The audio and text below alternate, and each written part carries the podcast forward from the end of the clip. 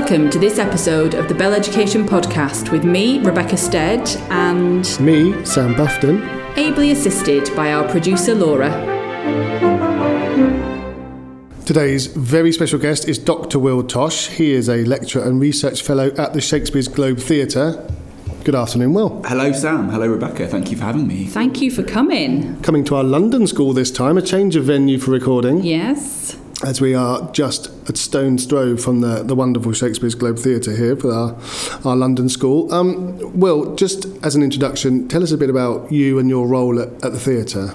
Um, well, it, it's a great pleasure to come here this, this, this afternoon, partly because I, uh, as of 10 minutes ago, I was about 10 feet away from where we're now sitting because Bell Education and the Globe share a dividing wall, or at least a dividing wall with one of our education and rehearsal studios. Um, so, the Globe uh, has been on this site in London since 1997 was our official opening, although of course construction started sometime before then. But of course, the original Globe Theatre, or Shakespeare's Globe, built in 1599, um, a, a few metres away on, on Park Street, and you can still see the site of that first building. So the modern Globe has this connection, this this sort of this kind of interesting story about reconstruction and rebuilding. It, it, it's not Shakespeare's Globe, sadly, it wasn't. It's not the one he built. Although you do sometimes hear people as they pass by the building go, "That Shakespeare Theatre, that's been here since the 16th century," and I, I have to kind of control myself. Do you jump not- out from the I shadows? No, I don't, because I think people should live in their sort of in their kind of happy fantasies. But it, Yeah. it isn't sadly. It isn't sadly a, a, a- an original 16th century building. Um, but it was built, uh, designed, constructed in the, following the vision of our, our founder, the, the, the actor and director Sam Wanamaker, As Zoe Wanamaker's who Zoe Dad. Wanamaker's dad, exactly. So Sam was um, a, a wonderful actor, um, activist uh, uh, um, through the 1940s and 50s uh, and, and, and 60s. In uh, is American, uh, left the US um, in the middle of the sort of McCarthyite. Um, clampdown on, on, on, on communists and, and, and people on the left, and, and Sam came Was he named by McCarthy? um, he was effectively blacklisted. Was he? yeah, so he, he had he, he left the US and he, he, he worked in America afterwards a little bit, but no, he, he, he made his life anew in England and worked as an actor and, and, and director. Um, uh, ran um, a theatre in Liverpool for a long time, and and one of his sort of real passions was Shakespeare and performance of Shakespeare, but also the rediscovery of Shakespearean performance conditions. So Sam had been lucky enough as a, as a young man to, to perform in a, in a kind of early prototype globe reconstruction, a number of them actually in, in the United States. There'd been a, a kind of flurry in the early part of the 20th century of, of, of forms of rebuilding and reconstruction, um, a kind of antiquarian urge to rebuild uh, uh, historic buildings, and that had led by the by the 1920s and 30s to, to, to globe theatres in slightly inverted commas being built in various sort of exhibition sites in the US and places like that. And there are still a number of, of old globes around the world that date from, from that time. Um, and Wanamaker c- came to, to, to England in a sense with that um, that experience and that kind of enjoyment of see- seeking in the past for an inspiration about kind of contemporary performance with him, and was quite surprised to find that that didn't really exist. Uh, that didn't really exist in, in, in the UK. That there weren't, you know, there wasn't a sort of site to Shakespeare's working life. He, he the story goes that he sort of walked around um, uh, Southwark in the 1950s and 60s. Um, looking for the great kind of symbol of Shakespeare's work and found a plaque that was put up in the 19th century with a bunch of incorrect information, but didn't really find anything else. So that was sort of that was that's what sort of fired him to um, to spend a, a, many many years pursuing this desire to kind of rebuild Shakespeare's globe, create the circumstances again for the you know that led to the creation of Hamlet, of King Lear, these sort of astonishing plays, and it was a very very long journey. So he sets up um, a number of kind of organisations, that successor organisations of which Shakespeare, Shakespeare's Globe now is, which sought to conduct research, to work with academics and artists, to kind of shape this plan into something that was feasible and workable. And it took a very long time, um, but uh, he gained support from lots of um, figures in the arts world. There were various battles along the way, um, but by the early 1990s, late 80s, early 90s, Shakespeare's Globe was kind of on the road to being built in, in a form as, uh, how best to put it, in, in a form as accurately as, as accurately historical as was possible. Mm. Um, we know Sam Wanamaker knew at the time his designers and the historians who work with, worked with him knew that it, it was it would only ever be a best guess. We haven't got the full um, uh, archaeological remains of the globe accessible. There's only a kind of small fragment that have been digged up, mm. dug up what we're doing is a kind of ongoing sort of artistic recreation of something using as much information as we can to create a space that replicates the, that, that, that, first Globe Theatre from 1599. Um, Sam Wanamaker died shortly before the Globe opened. Um, he didn't live to see it completed, but did live to see significant sort of elements of the structure uh, built. Um, and from, I suppose, so from the late 90s, the Globe has been a, a, a real centre for, for Shakespeare in London. Probably the, the centre the centre yeah. in London. Mm-hmm. Um, one of the centres for Shakespeare in the world. Uh, it's led it's led the way in performance that is informed by and inspired by uh, historic practice, but it's also led the way and is leading the way in performance for the 21st century and the performance for everyone um, in London and the UK and, and the world, and really leads the way in terms of opening up the heritage of Shakespeare's work and the messages, both um, provocative and encouraging, in his work to as many people uh, as possible. Yeah, well, that is a yeah. very comprehensive uh, background, absolutely fascinating.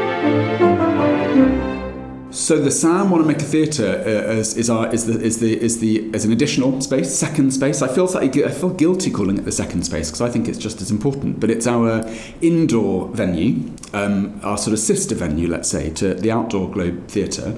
Uh, Shakespeare's company um, owned and performed, worked in the Globe from 1599 till it burnt down in 1613, and then again when they rebuilt the Globe in 1614. Uh, but they also had an indoor theatre, which um, was, was acquired quite late in Shakespeare's career, but it was a roofed indoor candlelit, much smaller space over the river in Blackfriars. Uh, and a number of Shakespeare's later plays, plays like The Tempest, plays like The Winter's Tale, uh, Henry VIII, um, Two Noble Kinsmen, were written with a view to performance in, in that sort of space as mm. well. So it was always considered very important for the Globe, our modern Globe, to have an indoor venue that, that replicated some element of that indoor world.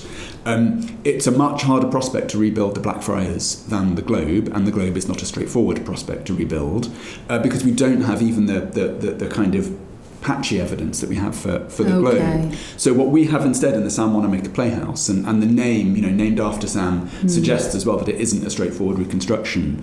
We have what we call an archetype um, indoor Jacobean playhouse. So a, a theatre that draws on what we know about a number of different theatres, using some um, slightly later theatrical plans that have been retrofitted, retro-designed to replicate an early 17th century indoor candlelit space. Um, so it's, I think it's a magical space. It's incredibly beautiful, a lot smaller than the Globe, and sort of insanely intimate.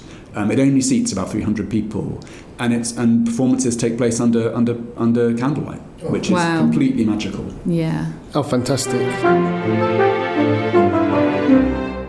Um, so that's Shakespeare's footprint in London, but of course it didn't start in London. It was Stratford upon Avon, um, and I've been fortunate enough to spend some time at the King Edward School, um, Shakespeare School um, in Stratford upon Avon, um, where they have Shakespeare's original classroom and the chapel, his birthplace, the church where he's buried. Um, so, can you tell us a bit about his his early times in in Stratford upon Avon and how he ended up being such a figure in in the London theatre scene? Sam, where do I start? Um, it, it, it's it's yes. It, we so Stratford upon Avon in, in, in, England and Warwickshire has, um, has has Shakespeare's birthplace and the wonderful Shakespeare's birthplace trust that, that runs the buildings associated uh, with, with with Shakespeare.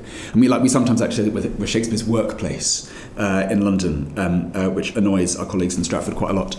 Um, there's what's what's interesting in terms of Shakespeare biography is that actually his his youth um, sort of comparatively quite well attested. You know, we don't we don't have you know vast amounts of um, uh, um, kind of archival historical evidence, but actually we know quite a lot about his upbringing, his family, his schooling um, uh, at the grammar school, the King's New School in Stratford.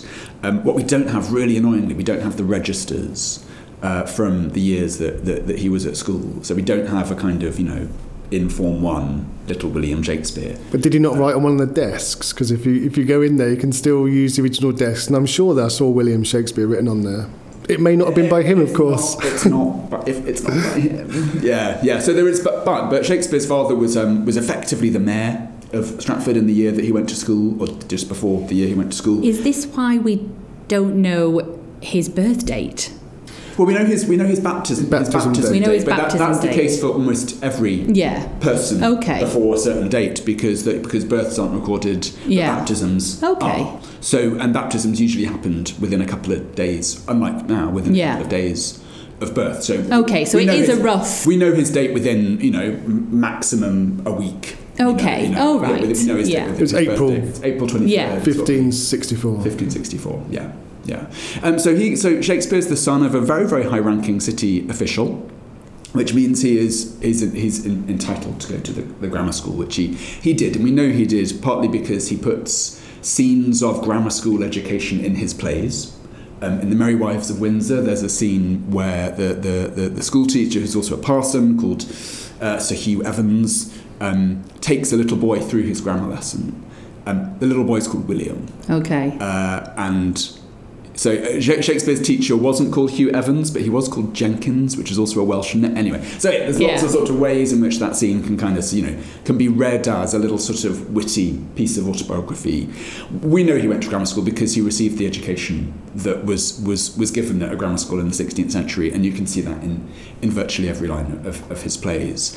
And it was a very rigorous in every meaning of that word education and one that was more or less solely designed to um, furnish the boys who, who underwent that education with a complete fluency in Latin and a, a, a sort of full knowledge of the classical intellectual inheritance. So Shakespeare, if he got a day of lessons in maths, he'd have been lucky.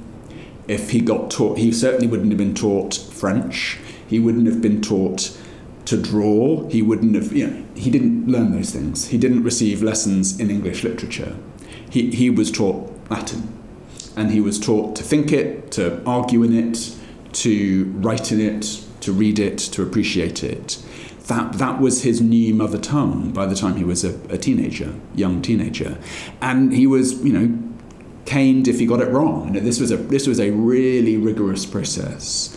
That I guess, from the point of view of early modern Renaissance England, was designed to produce intellectually very able, I suppose, civil servants, people who might work in the church. I mean, it's an odd way to go about a general education when the only thing you teach them is Latin, but that was the that was the idea. Yeah. Um, and people who went through the education William went through became well, lots of them did what their parents did and became merchants and traders and provincial city officials, but lots of them also became lawyers, and diplomats, and traders, and Yeah. clergy. Bit, loads of them become clergy. And I suppose it just so happens, it was entirely coincidental, that that kind of training was also really useful for a wannabe playwright and actor.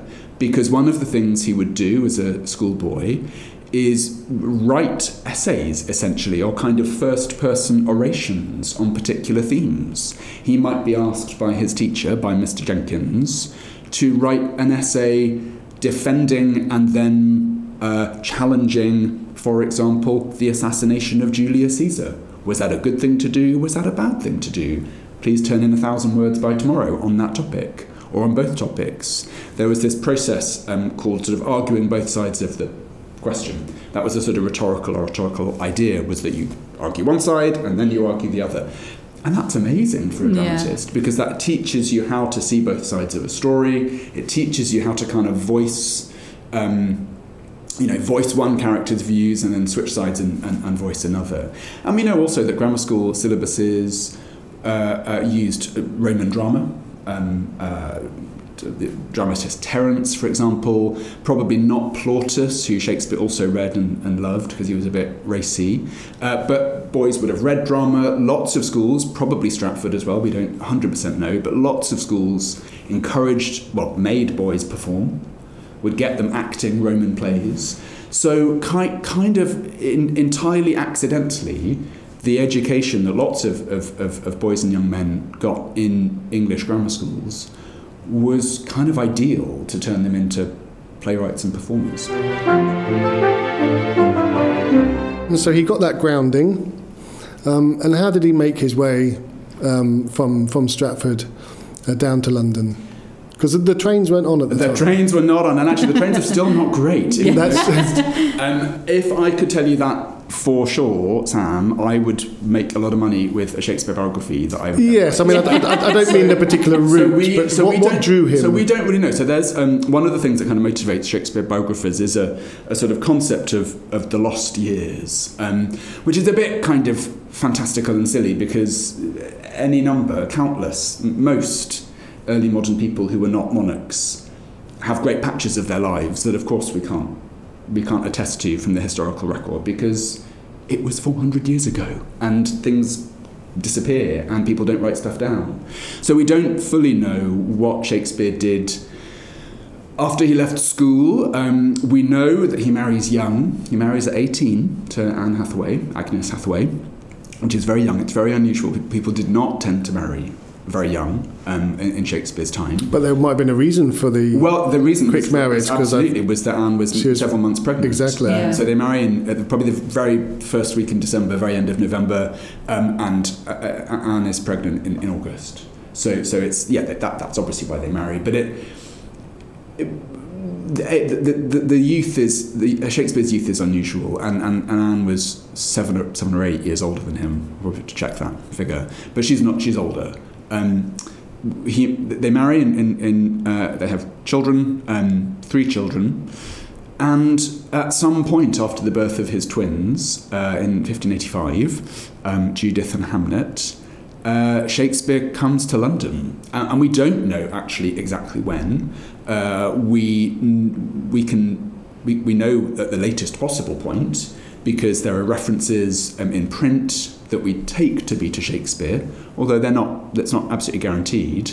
But we also assume from, from dating and from sort of interpretation of his work that he's, he's writing by the late 1580s, the very late 1580s, early 1590s. Um, to do that, he's also acting, we know that, and uh, presumably he acts before he writes. Um, I think that's probably a fair assumption. So we don't really know how he, he, he moves from Stratford, where there is obviously not a theatre industry, to London, where there is. Um, there's lots of theories about time he might have spent uh, before getting married in the north of England, in Yorkshire, where he may have been a tutor or a schoolmaster. He may have been involved in some kind of theatricals or, or, or music um, in, a, in an aristocratic house in, in, in Yorkshire. He may have been involved vaguely with an aristocratic patron uh, called Ferdinando Lord Strange, who has a sort of connection to um, various people in Shakespeare's orbit, but it's all kind of guesswork. It's about it's really about sort of saying, well, how, how would someone of Shakespeare's background kind of end up, you know, in, in, in, in London? It's not it's not impossible, um, and lots of people did it. Mo- most people who worked in theatre, who wrote plays of, of, of Shakespeare's quality and a bit less.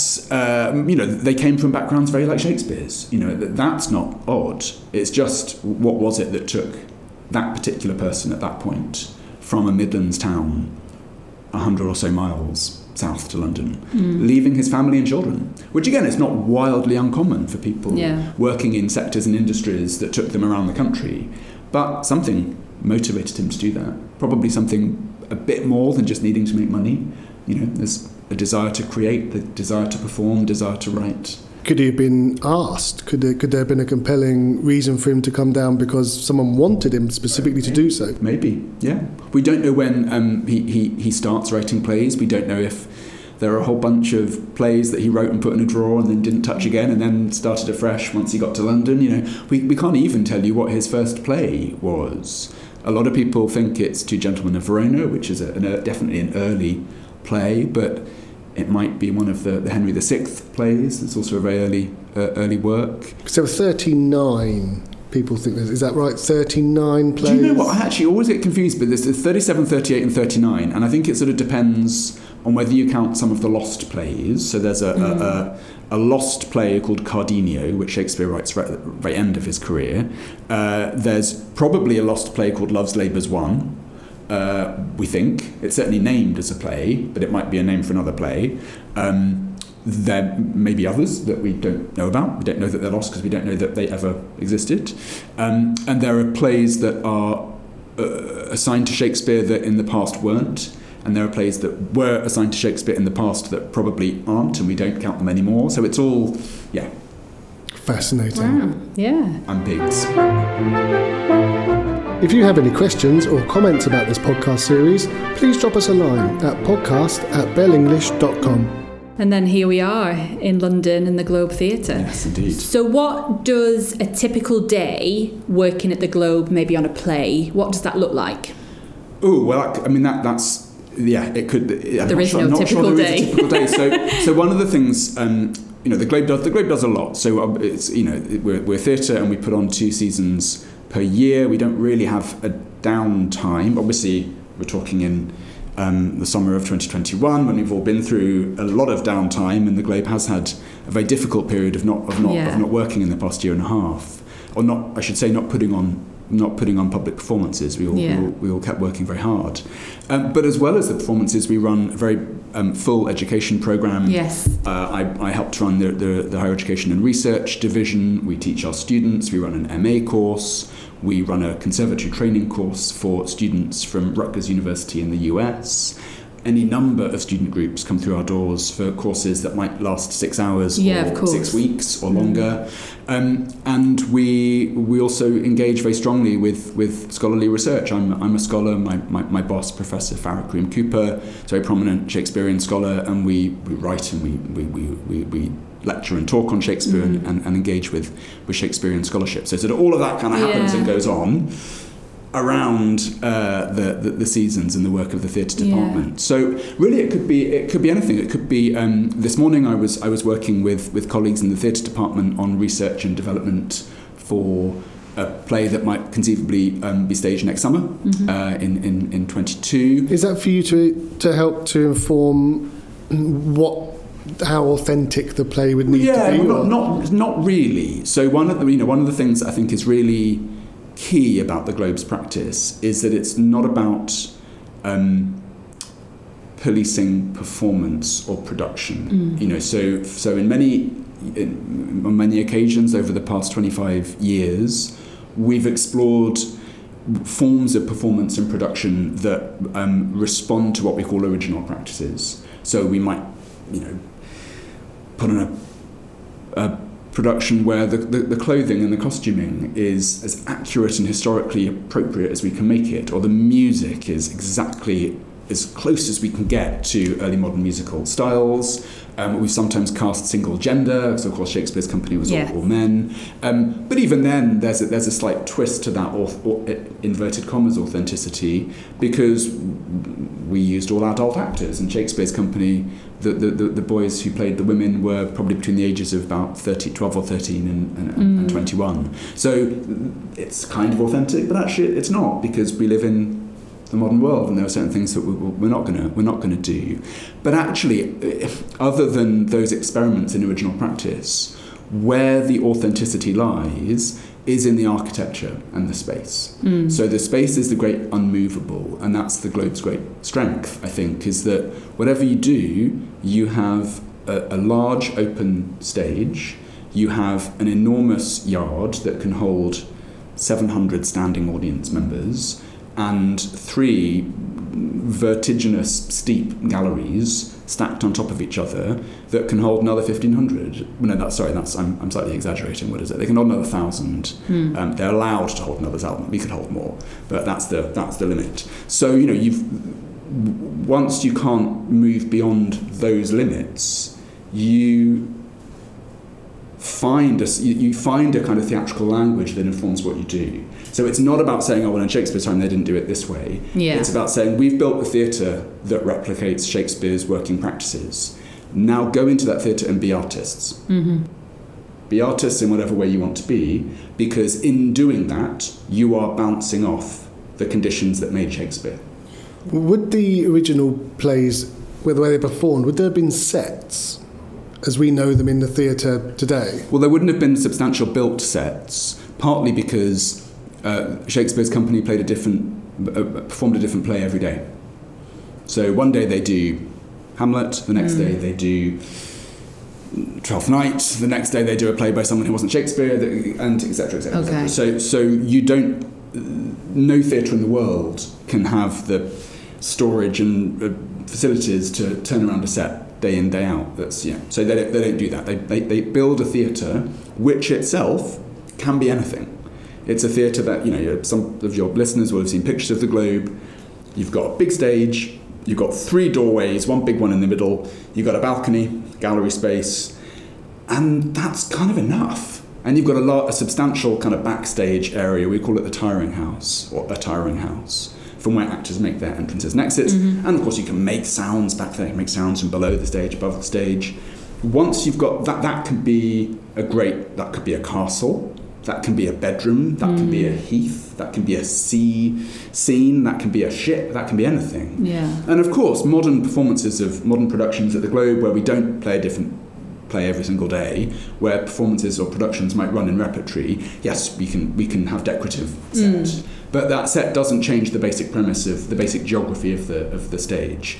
And in Shakespeare's time, they wouldn't have changed that either. But what they would have had is a kind of array of costumes, extraordinarily sort of for the time lavish costumes where the kind of lion's share of their budget as a company would have gone because those, those clothes were, were expensive and you know bit items of furniture brought on and brought off so chairs tables a mm. bed think of the last scene in othello you know you, there are there are certain plays where you need chunky items of furniture and those are the things that will help kind of create the sense of place but they're not you know they're not dropping backcloths Sure. onto the set every five seconds or kind of moving great sort of you know scenic units around there just there wasn't the time or the or the inclination to do that in Shakespeare's theatre.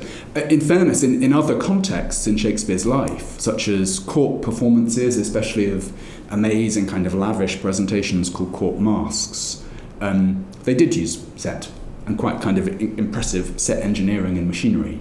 Uh, but that wasn't something that Shakespeare's much more kind of um, you know kind of commercial theatre could do. Do any of the costumes or, or known used items in plays still exist? They don't know. And what does exist is a wonderful document uh, um, um, belonging to a, a kind of theatre colleague and competitor of Shakespeare called Philip Henslowe, who ran a, another theatre, who has a, a costume list listing all the costumes that his theatre company owned.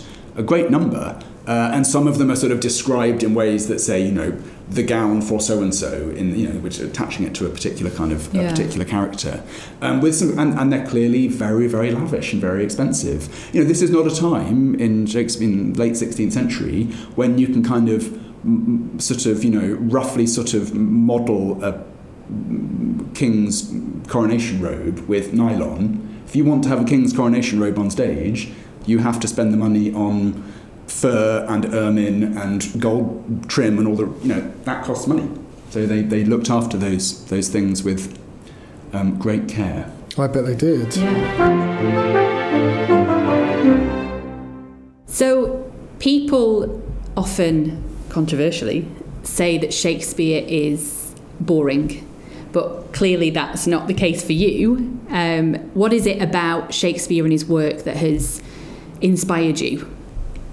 I think the first thing I would say, honestly, is you're allowed to find Shakespeare boring. I, I really, I think this is, um, it, it, it can be very frustrating for people. I think to be told you must love something Yeah. or someone, um, especially if the experience of that individual hasn't been that great. I think own that experience and, and, and be happy that that's a fair reaction. I completely, completely understand, and, and it can everything can be boring if badly Yeah. engaged with or badly taught or, or perhaps badly performed. I, I think there is a um, there is a reason. There's, there are many many reasons why Shakespeare is still read and performed. I think there are lots of interesting reasons and perhaps slightly problematic reasons why he has such a central place in our culture and global culture.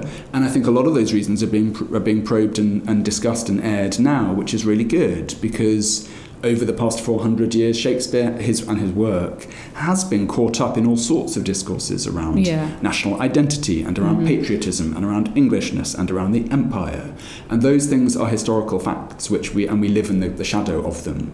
And we are slowly going through a process of, of reckoning with that. But what that doesn't do is take away from the literary and dramatic and humane centre of what he did, which was to write, as Sam said, 37, 38, 39, to, you hmm. know, to be determined plays, as well as a collection of 154 sonnets, two long narrative poems, three narrative Yeah. poems, which are ex- exceptional mm-hmm. works from an, an early point in history and also a point, I think, where a lot of the things that make us who we are now were kind of coming into play, whether that's psychology or politics or culture or society.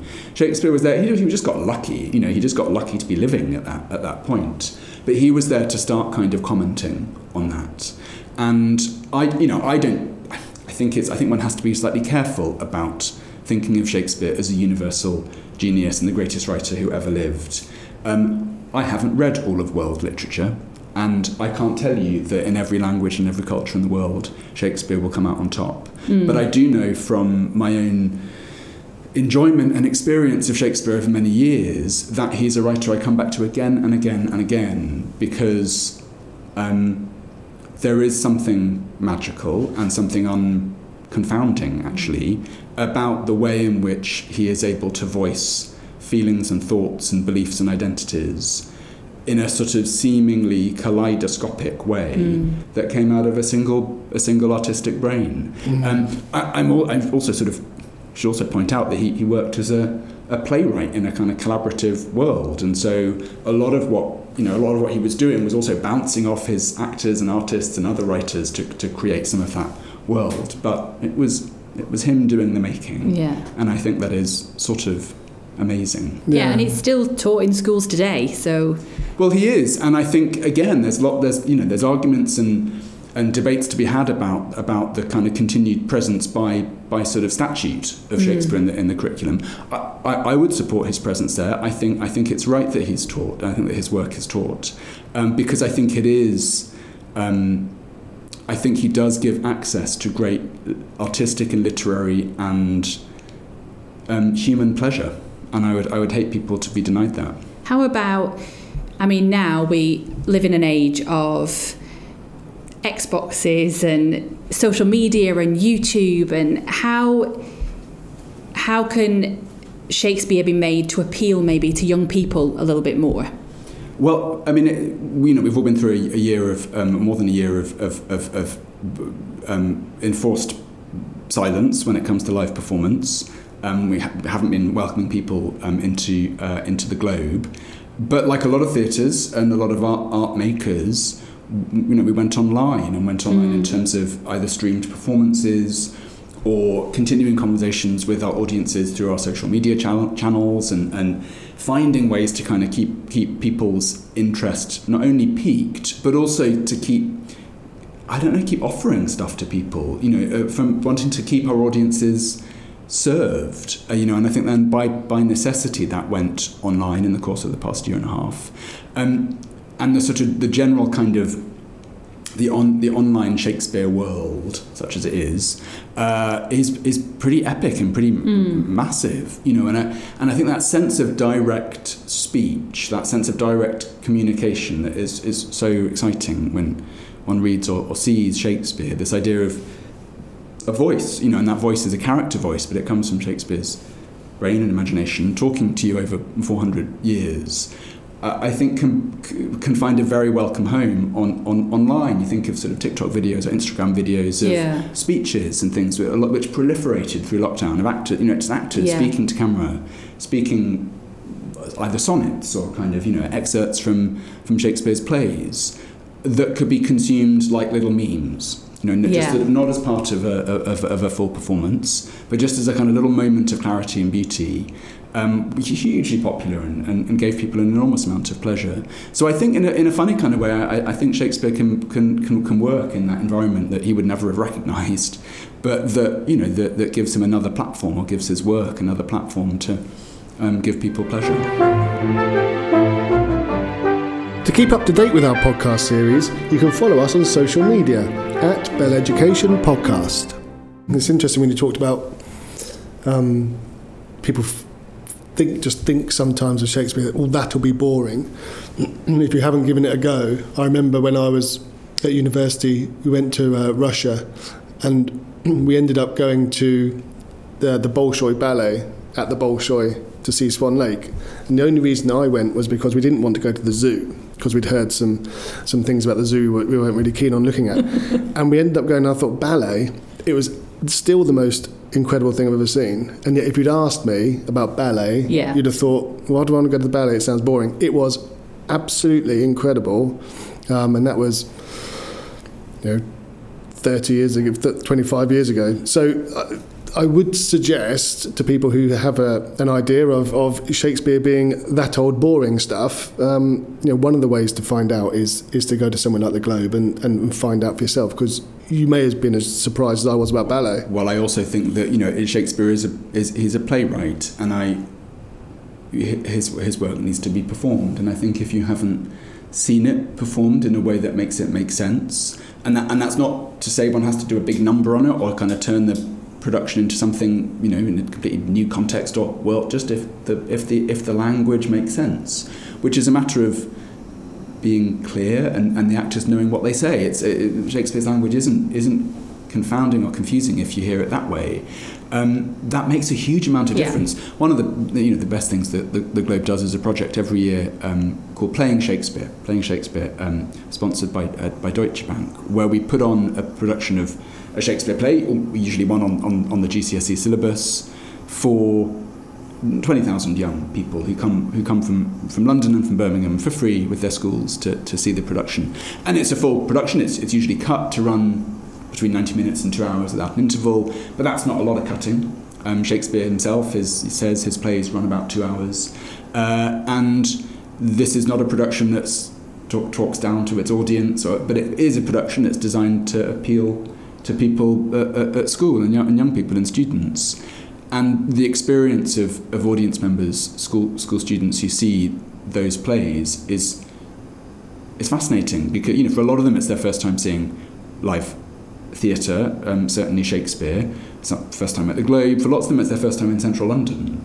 And they see a show that's, that's, that's made for them and is presenting something they've been told is kind of important and significant and serious in a way that is that is irreverent, and that's again not to say that it's making fun of it, but it's to say this is yours to engage with, and whether that's Romeo and Juliet, uh, or Much Ado About Nothing, or Macbeth, or Twelfth Night, all of which have, have, have appeared as part of this platform. Um, the students come away feeling that they, they, they, they claim ownership of it, which I think is the most important thing. Do you, Yeah. do you find them finding out they knew bits of Shakespeare without knowing where it was from? Because it, it is through through all the language, isn't it? I mean, there, there's common phrases and um, ways of saying things which, which are Shakespearean without kind of knowing that they are. Yeah. I remember going to see A Midsummer Night's Dream performed in a park as a teenager, and we walked around the park and you followed the actors. And it, for me, it was a completely different experience for just being in English class and studying Shakespeare that I did enjoy. Um, but yeah, it definitely gives you that different perspective. And like you said, it's meant to be performed. Yeah. And I think those memories stay with you as they as they have for you, Absolutely. as they have for you. Yeah. You know, and and it's and I think it's a memory of those images and a memory of, of experiencing something that feels exciting, interesting, different, and connects you to a, a, a kind of piece of art from four centuries ago. Do you think that's why they're, they're not books? I mean, if, if they were books, it'd be harder, wouldn't it? If they weren't prose expected to be performed, which is a different thing, isn't it? Yeah, I think it's probably relevant that, that of the works that survive from that period, the things that we, most people nowadays engage with and, and know about are dramatic works. Yeah, they're not. There was a big market in prose fiction in Shakespeare's time, and Shakespeare used a lot of the published prose fictions that he read and, and bought as sources for his plays. But we don't read Thomas Lodge's novella Rosalynde. We watch William Shakespeare's play As You Like It, which rips off Rosalynde. So, so I mean, so that you know, it's and it's because I think you know that that, that drama is, it, by its nature, a more dynamic, um, accessible format, uh, and I think it's also I think because, as you said, Sam, you know, a, a lot of Shakespeare's work not only has sort of like subtly infiltrated the English language, but the English language has rebuilt itself around Shakespeare's work. You know, in the sense that it's it's become it's become an absolute sort of bedrock of forms of speech and kind of structures of sort of feeling. You know, how many times do you might you hear someone talk about a politician, perhaps you know, with a or with an ambitious wife, and say, "Oh, they're the they're, they're, they're the Macbeths of such and such," or you know, I mentioned Julius Caesar earlier. You know, kind of Shakespeare's play of that story has become the way most of us in the English speaking world think about that historical act. We don't go away and read Tacitus or whoever. You know, we we watch Shakespeare's fictional version of it and think, oh, this must be true. Yeah. You know, it's, it's, there's lots of ways in which his work has just sort of taken root, I think. It was my daughter's, um, she's five, it was her film night recently, and she chose Romeo and Juliet, which I suspect you may well have an opinion on. Um, and I tried to explain to her where it came from, and obviously mm, it's difficult at five. But but you know that is a, a, a fairly it was a fairly big deal the, the way they produced that film. You know, it was on uh, Netflix. It was. Mm, but it is. It's still the story of the the you know, the, the, the two families, and it, and it was the Reds and the Blues, and it, and it was it was I thought a really nice way actually of she won't know it yet, but one day she may well be. Introducing it to such young children. And she might just go, I think I know this story. You know, it, it oh, is everywhere, isn't it? And I, I haven't, I, to my shame, I haven't seen Romeo and Juliet. It's all right all I right. actually- It's- I it's hear, all right. I hear really, Yeah, really all good right. things. I hear very, very good things. So, and I, and I think that's, you know, not, not only is that, is that great for your daughter and for five-year-olds watching it and enjoying it, but it's, it's also what Shakespeare did. You know, he takes pre-existing stories, uh, either, you know, uh, s- prose or, or kind of or, or, or, or indeed other plays that are that are in the ether, in the cultural ether, there for the taking, adapts them, turns them into something new, and refashions them in his own image, and, and so that's entirely in the spirit. So it's quite Shakespearean to do that. Absolutely. Yeah. yeah, absolutely there we go. Wow. So, I don't know if you can answer this, um, but what would you say is your favourite Shakespeare play? So I used to have an answer to this, and that answer used to be Twelfth Night. And Yeah. I, yes, I used to have no problems admitting to that.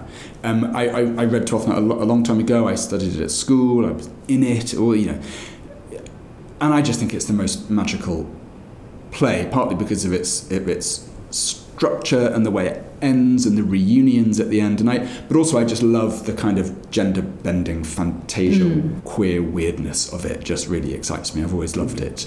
Um, I think I probably still would say Twelfth Night, um, Yeah. but I think with any play that you love and then you see it time and time again, Yeah. then you just you sort of you have a you have a brief moment of glut and think, oh, I, I don't know if I can, you know, if I can still call this my, my favourite. But actually, the Globe's Twelfth Night, which just opened uh, a few days ago, I've yet to see, and I cannot wait to see it because I haven't seen Twelfth Night in a So that's of on years. now? It is on now, along with Romeo and Juliet and Midsummer Night's Dream. So do if this hits the airwaves soon enough, do come. We'll be playing th- right through till October. Uh, so Oh, it certainly of, Yeah, yeah, lots, will, yeah. lots of lots of wonderful things coming coming. How have the audiences been so far? Do you know? Well, they've been good and they've been as good as they they've been as big as they can be in Okay. circumstances, um, and we're gradually increasing.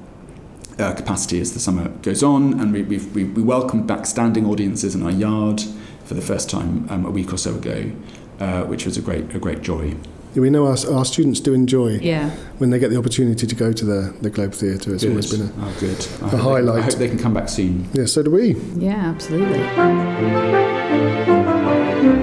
There's conspiracy theories around Shakespeare that, you know, the work that is attributed to him perhaps he didn't write.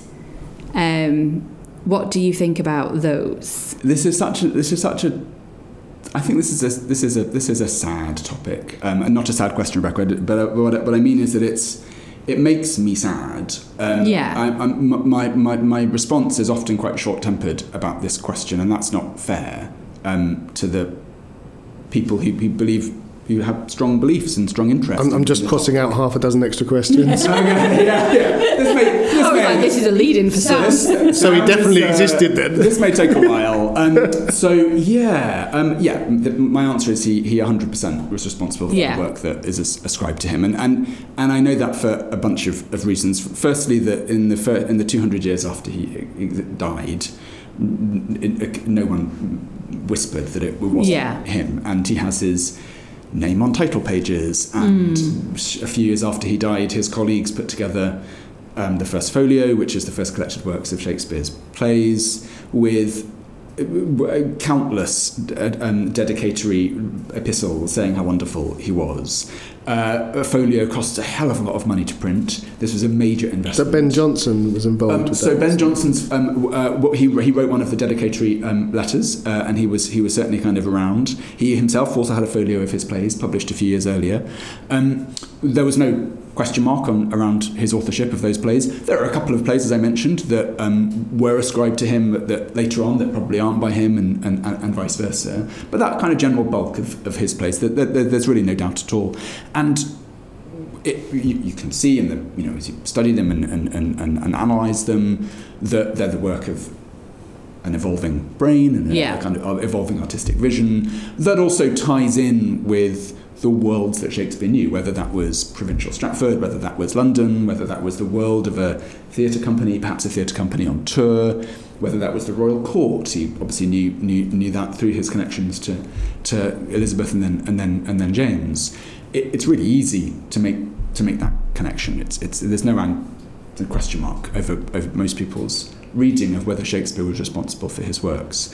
What's interesting is the story of why the conspiracy theories, inverted commas, emerge, and they really only start to emerge in, in the 19th century um, and, and gather kind of force um, over the sort of into the late 19th century and, and, and 20th century for a, lot for a bunch of kind of reasons. And I, I certainly wouldn't think to, to speak on behalf of people who don't think Shakespeare wrote Shakespeare, but there are, there are odd candidates who are kind of pushed pushed forward as as the replacement Shakespeare, um, people like the Earl of Oxford or Francis Bacon, um, who, who who wrote, if they did write, um, in entirely different ways. They're not they're, they're not playwrights. They don't write that kind of work. And in the case of someone like Francis Bacon, he wrote lots of stuff that that uh, is amazing, but is not is not the work of a dramatist, and, and Mm. it's perfectly clear that, that it's not.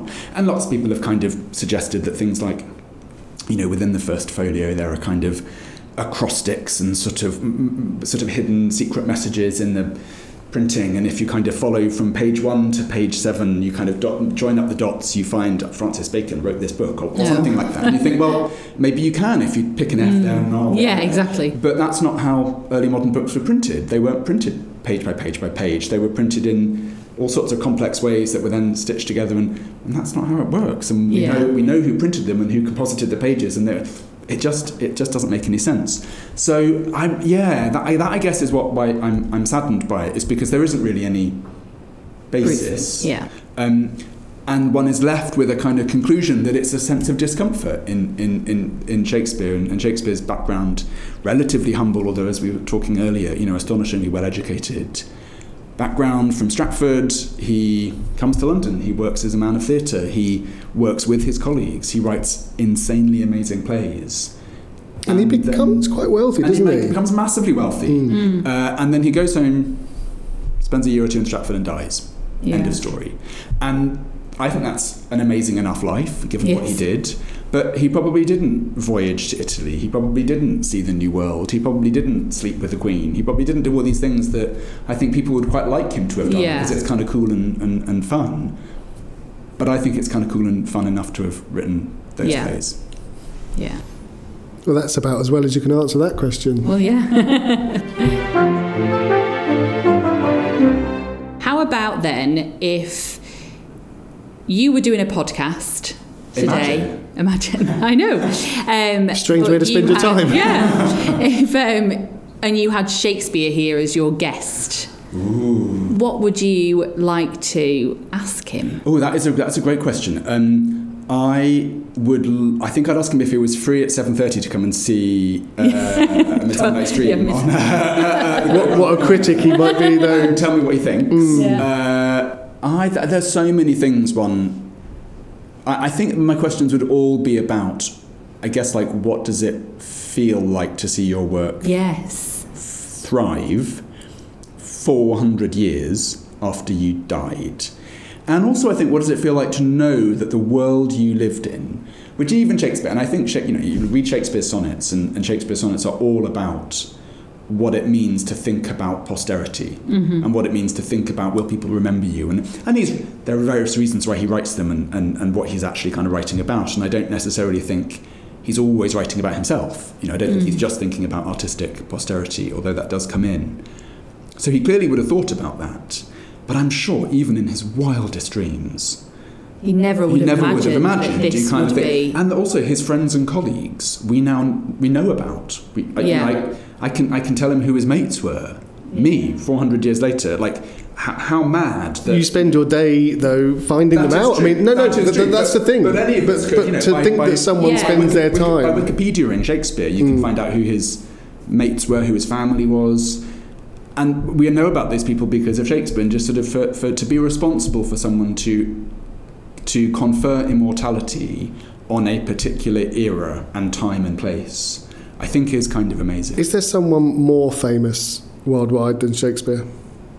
Do you think there's anyone else whose name is is as is recognised by as many humans on planet Earth? Because I couldn't think of one earlier. I was trying to think of. Jesus. Well, well, there's a different, there's a different, There's there's a a different different podcast. um, we won't go into that one. But yeah, again, that's. I, I think probably not. Although I would also, I, I, I- I caution that response again with, I'm speaking as.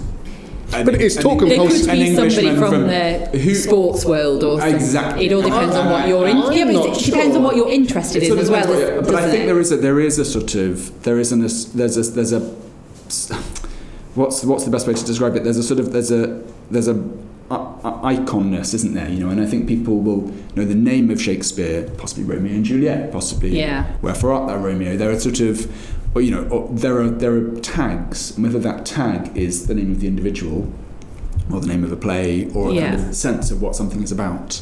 I can't think of another writer, certainly, who I can't who- think of who- another who, who fits that bill. Person. I mean, imagine if he was on social media now. I mean, he would. He, the, the the followers would be. Would be- I mean, he'd be breaking all the records. Surely Even more- Shakespeare is, is taught. is taught in China. Stephen Fry. You know, it's Yeah. compulsory to teach it in China. Yeah, yeah. So, Yeah. I mean, I, I, I- whilst there are famous sports people, that they aren't teaching, you know, Cristiano Ronaldo uh, in schools Yeah. around the world. You know, you, I couldn't think of someone where you, any country in the world, effectively, you they would have an idea of what you meant when you said William Shakespeare. I can't think of someone else who's the same. Even famous kings and queens and I think that's Uh, true, and, I and, and I and I think know. that does slightly sort of bring us back to the point I, I touched on fleetingly about you know the that there is a story behind that as well, and that story is to do with with British imperialism and and and and a kind of uh, and a sort of hegemony of kind of trade and culture from the 19th century onwards. But I think the story is not just that, you know, in the sense that there are lots of things that went around the world with the British Empire and that, that don't have that sense of permanence. Um, and I think Shakespeare is one, partly because I think, you know, the, the, because the gift, it's perhaps not a gift, but certainly the placement of Shakespeare around the world has borne fruit, I think. And one of the most exciting aspects of Shakespeare studies and Shakespeare culture today is that range of approaches to Shakespeare from the film industry in India to theatre companies in South America to school children in China reading um, his work to prisoners in, on Robben Island in South Africa in the 1980s and 1990s, work, you know, reading Shakespeare and taking comfort in a kind of liberationary voice that they found there.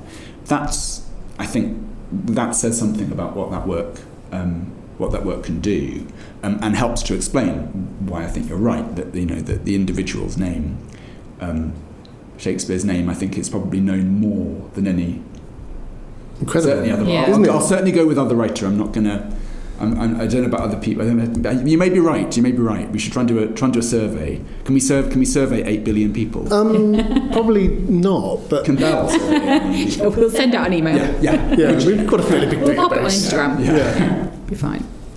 Um, well, Will, that's been Fascinating. Uh, yeah, really, absolutely really fascinating. interesting. Pleasure to speak to you. yeah, it's been it's been really enjoyable listening to you and um, finding out about the work uh, you do, and it's great that you've got you've got live performances back now. Yeah, that's very, we're very, fantastic. we're very Um, and how could people find you online if they wanted to find out more about Shakespeare's Globe? Uh, Shakespeare'sGlobe.com, um, and we're all over Twitter and Instagram and Facebook. Do people still use Facebook? No, no one uses Facebook. I think it still exists. Just about. Yeah. Yeah. Okay. I, I use Facebook. That take, take I do as well, Take I from that what you take from that what you will. Okay. Well, listen. Um, i- i- as I said, it's been a great pleasure. Thank you very much, and um, I would urge people to to search you out on social media and uh, online to, to see if they can come and see these um, yeah. fantastic and performances. hopefully our students will be all flooding back to the UK soon. Well, Um, they'll be very welcome when they do. We hope to see them very soon. Thanks very so much. thank you. Thanks so much.